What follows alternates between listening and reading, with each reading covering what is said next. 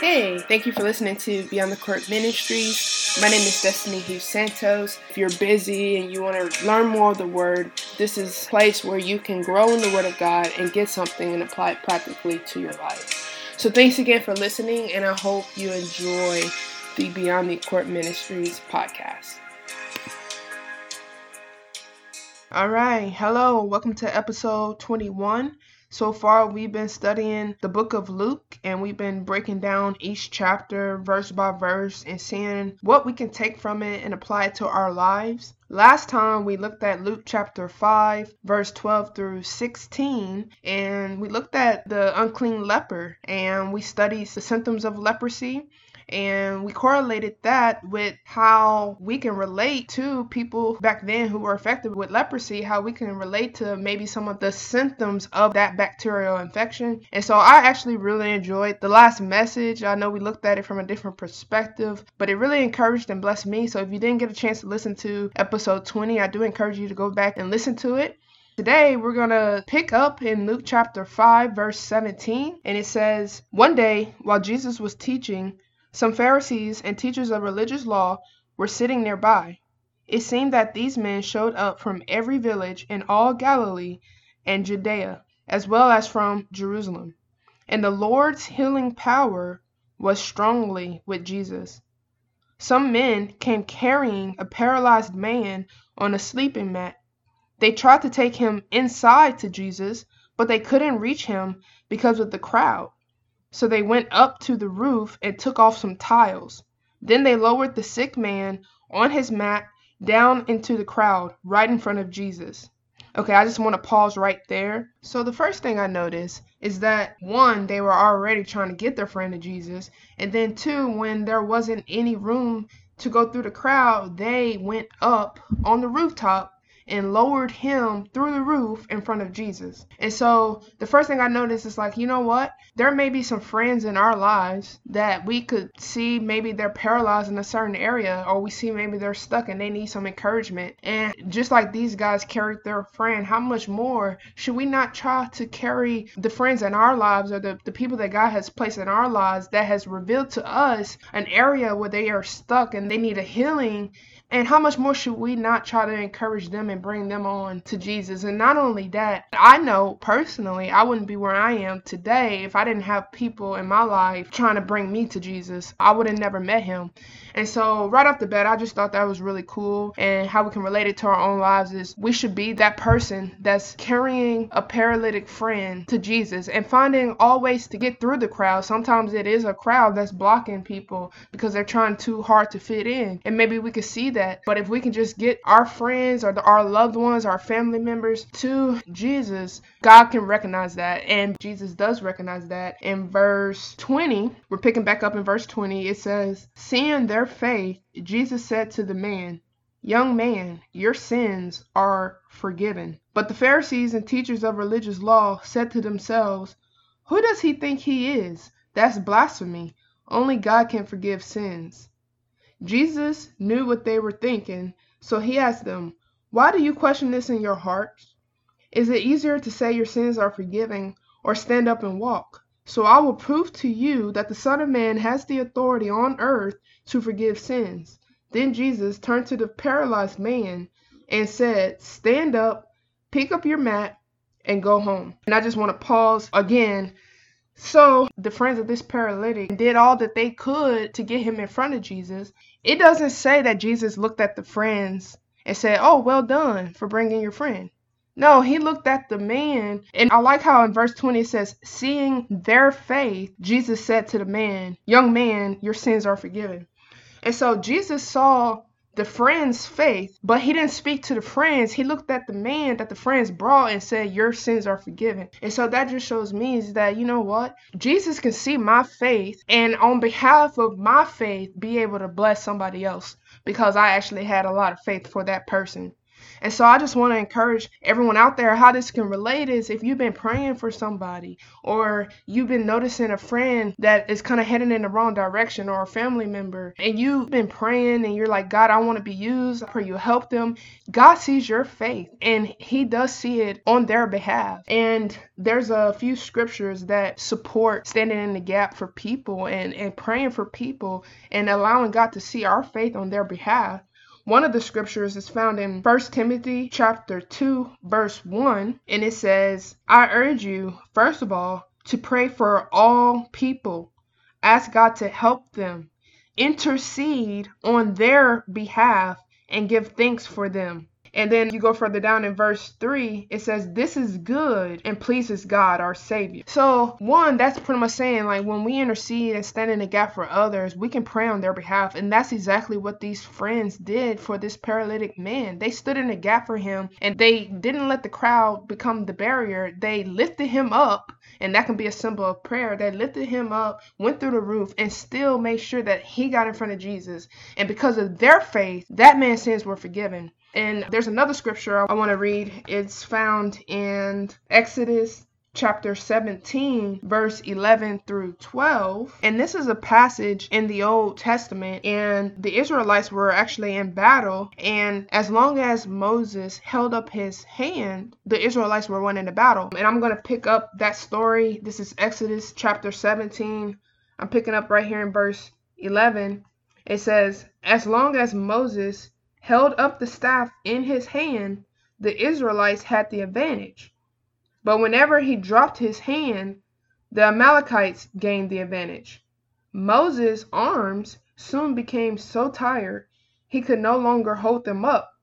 So Aaron and Hur found a stone for him to sit on. Then they stood on each side of Moses, holding up his hands. So his hands held steady until sunset, and they end up winning that battle, the Bible goes on to say. So that's a scripture in the Old Testament, and the reason why I wanted to read that is because we need to be like Aaron and Hur who held up Moses' arms when he got tired. You know, we all need someone that's willing to be lifting us up in prayer, and why not be that person for somebody else? Just like friend of the paralytic doing all we can to help them get healed to help them get to jesus. Those friends weren't even trying to lead him to salvation. They just wanted him to get healed. But in the process of them being desperate to get their friend healed jesus also in the process forgave his sins. So that was actually the next thing is Jesus can do more than we expected. You know, sometimes we may be praying for one thing to happen to a family member, a friend, or for somebody else.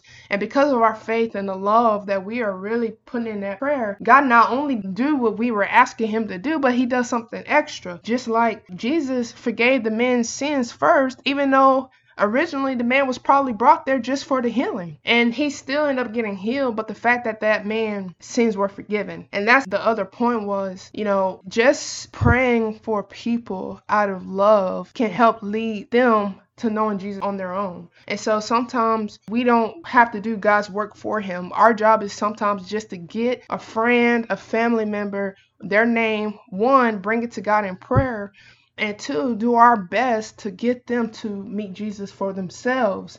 Jesus can handle the rest, whether it leads to them giving their lives to Jesus and their sins being forgiven, or even if it's just Jesus simply answering our prayer request. And so I actually want to pick back up in Luke chapter 5 and verse 25, and it says, And immediately, as everyone watched, the man jumped up, picked up his mat, and went home praising God. Everyone was gripped with great wonder and awe, and they praised God, exclaiming, We have seen amazing things today. And I love that it said in verse 25 that the man picked up his mat and went home praising God. And then the crowd ended with praising God. And so we don't see in this scripture that Jesus or the crowd looked at that guy's friends and said, Well done, you guys. Man, that was awesome. No, the paralytic man jumped up, went home praising God, and everyone else praised God. And so what that tells me is, you know what? As I try to be one of those friends that's carrying someone who I can see is needs healing in a certain area or needs to get in front of Jesus in a certain area, as I pray, as I do my best to help invite them to Jesus, it's not about me.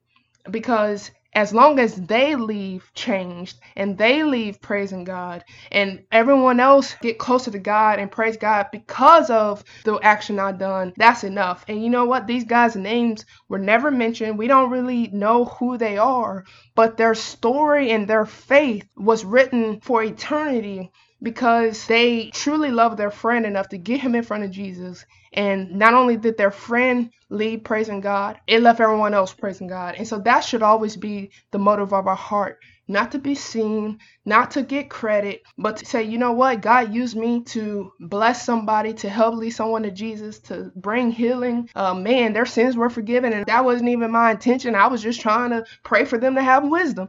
You know, you never know what your prayers can do, but when someone that truly has faith, he can do exceedingly more than we can ask or think. So, overall, what can we get from this message is number one, the friends didn't let the crowd be a barrier to helping their friend. So, if there's a friend, a family member, somebody in our lives that we see there's some barrier. Maybe it is physically a crowd of people and they're hanging out with the wrong crowd and that's affecting them from getting to Jesus. Or maybe it's something else, a different barrier. Don't allow that to be a hindrance for us. Let's do all we need to do. I love that they they took him up to the rooftop. Let's let that symbolize prayer. Let's bring those people names up to God in prayer. Let's pray for them, pray for wisdom, pray for healing, pray for salvation, and just continue to lift them up in prayer, just like they lifted that paralytic up and they brought him right in the feet of Jesus. Two, Jesus recognized their faith, and because of their faith, that man's sins were forgiven. And not only that, he left healed. And so anything that we do out of faith and out of love, it lasts for eternity. And so just because we may not get the credit right then and there, those guys didn't get the credit right then and there, but the fruit of what they did lived on. And so never be discouraged just because sometimes we don't see what our prayers are doing you know, we pray in the secret and we may not see the fruit of it yet, but to be encouraged that, you know what, God sees my faith. And because of my prayers and because of my faith, God is going to do something exceedingly more than I can ask or think. Just like the guy left with his sins forgiven, even though they were only wanting him there to get healed. And then the last thing is Jesus' name was praised after that moment. The friends' names weren't mentioned. The guy that got healed and his sins got forgiven, he left praising God. And the people around him were praising God God at the end of that story. And so that should always be our motive is to lead people to Jesus and allow them to experience him for themselves that really point towards God and not us. That we shouldn't want to get the credit, that it's not about us. It's about leaving the legacy of bringing people to Jesus and letting Jesus get all the praise and all the glory for it. So that's the message for today. And let's just end in prayer. So, Lord, I thank you for your word. I thank you, Lord, for the people you have brought in our lives that has been praying for us. Lord, the relationship that we have because of others. And so, Lord, I just pray, Lord, that you would help us return the favor. Help us see who around us is like Moses that just is tired and just need an extra lift, just like those friends lifted up that guy. And so, Lord, I just pray that you will help us not get weary of our prayers and actually pray with faith to know that you see it and it does matter matter and it will produce fruit in Jesus' name. And so, Lord, I pray for that. I pray for those around us that you give us wisdom on how to lead them to you, whether it's just a simple invitation to church or whether it's just a one on one meeting and inviting Jesus in the conversation, or even if it's just prayer behind closed doors. God, I just pray that you would help us be intentional about bringing people to you and not allowing the barriers to stop us from doing that. So, Lord, we just thank you for this day and we ask that you would just continue to watch over us and help us do your will and your work. In Jesus' name, amen. And if this is your first time listening or you've been listening for a while and you are ready to give your life to Jesus, you know, maybe a friend shared this podcast with you and that's their way of lifting you on that rooftop and trying to get you in front of Jesus. And so maybe this was shared to you by a friend or maybe it just seems like different things keep happening in your life and you feel like God is calling you.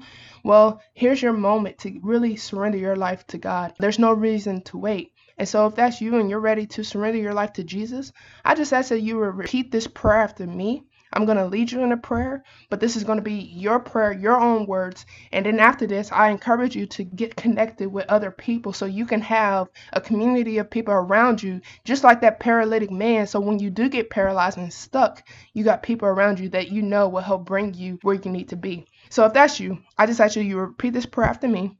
and just say, Lord Jesus, thank you for saving me. Thank you for forgiving me of my sins. And so, Lord, I receive it. I receive your grace, I receive your mercy, and I receive your forgiveness. And I acknowledge that I am a sinner and I need your grace and your forgiveness in my life. And so, Lord, from this day forward, I pray that you will help me live a life on fire for you. Help me live a life not paralyzed anymore. Whatever was holding me back before, I pray you will set me free, just like that man was able to walk home praising God. And so, Lord, I pray you will surround me with people that will help me stay connected to you. And when I do fall, God, I pray that you will help me get back up.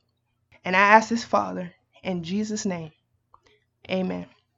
You prayed that prayer, again, I encourage you to get connected with somebody. Don't let it just stop here. Again, thanks for listening and enjoy the rest of your week. God bless. Thank you so much for listening to the Beyond the Court Ministries podcast. If you enjoyed the message today, please subscribe and share with others as I will continue to upload weekly messages. Also, if you would like a daily devotional, shoot me an email at destinihughes20 at gmail.com. That's D E S T I N I H U G H E S 20 at gmail.com. Thanks and have a blessed day.